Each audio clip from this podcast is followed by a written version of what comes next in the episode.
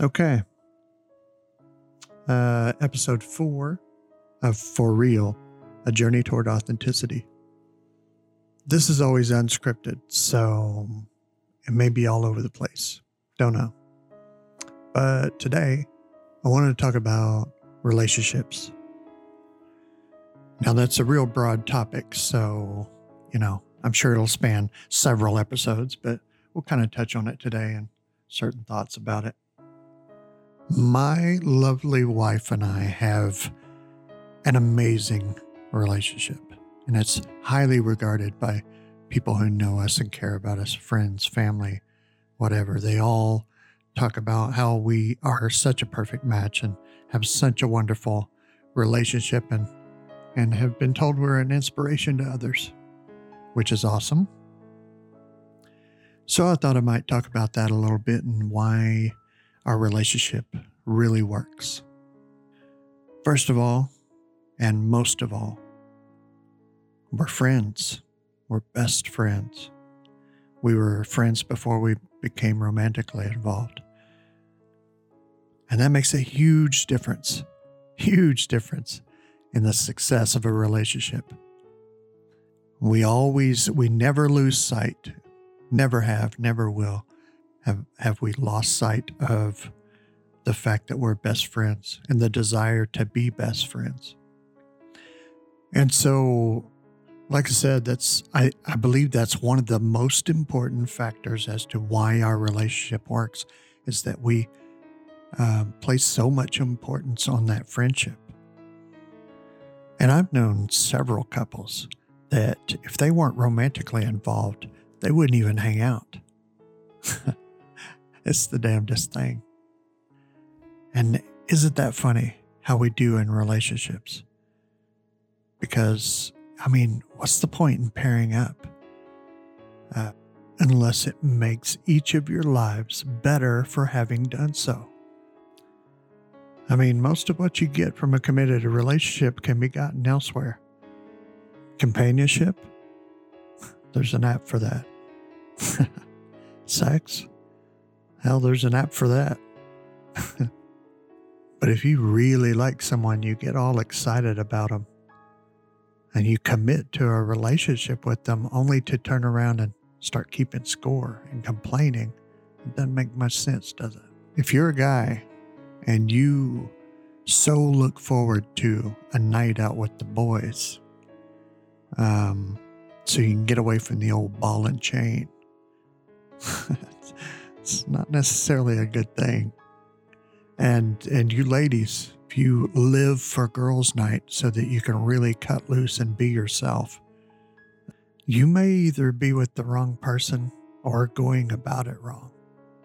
And it may seem like a little too much to expect, you know, that that maybe maybe not everybody can find um, a best friend and a mate in one person.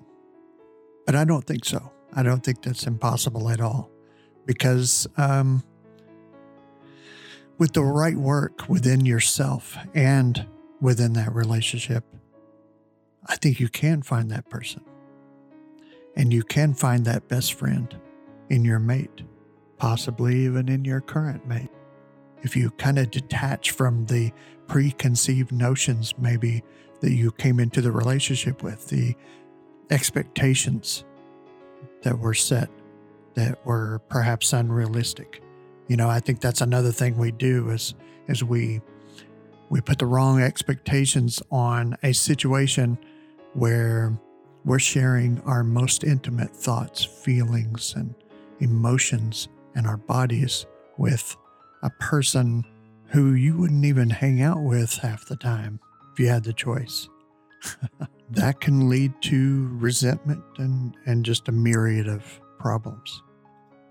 Because that person, out of everyone in the world, should be the one we can trust the most, and we can be the most vulnerable with. And that's not always the case, but it can be if you lay the right foundation. You know, you've heard it before romantic relationships, you know, um, never stop being their boyfriend or girlfriend. Very true. My wife and I still flirt. We still like to thrill the other with the, the things, the playful little things that we would as if we were still dating. Because I know she's still that wonderful girl I met almost 30 years ago. That didn't change when we got together romantically. You know, I know she still wants to feel sexy and beautiful and playful and fun. And she knows I do too, you know? And we each put aside that notion of what's in it for me? What am I getting out of this? And so just really concentrate on making the other person happy. And that it's a feedback loop, you know? The more you give, the more you get. She and I have worked ourselves into an environment where we're practically in a competition to outgood the other, you know, to be better and better to each other every single day because it immediately comes back to us. You know, she she makes me feel like a hero, and the more she makes me feel like a hero, the more heroic I get. And the more I point out the things that I genuinely love about her, the more those things become magnified in her. And trust me, she gives me plenty to love about her every single day. Oh, don't get me started on that. There's not enough time. but speaking of time, let's wrap this up for now.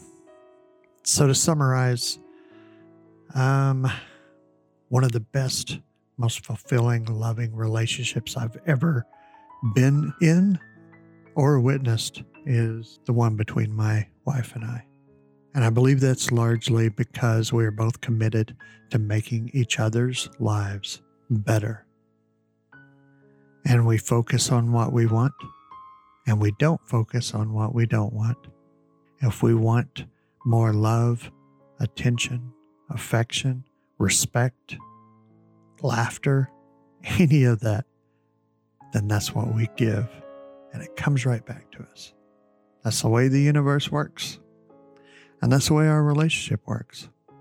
And we're best friends. I want the very best for her, so I try to be the very best for her. And she feels the same way. And it works. So, there. How does this relate to authenticity? Well, as we've talked before, if you look within yourself and become more self aware, you'll discover a sense of self worth. And you just may find that you have a lot of love to give. And as you give, so you shall receive. Oh, that's a deep one. Oh, yeah. And if you keep it real, you just may find yourself a real one. Oh, yeah. All right, that's it. See you next time.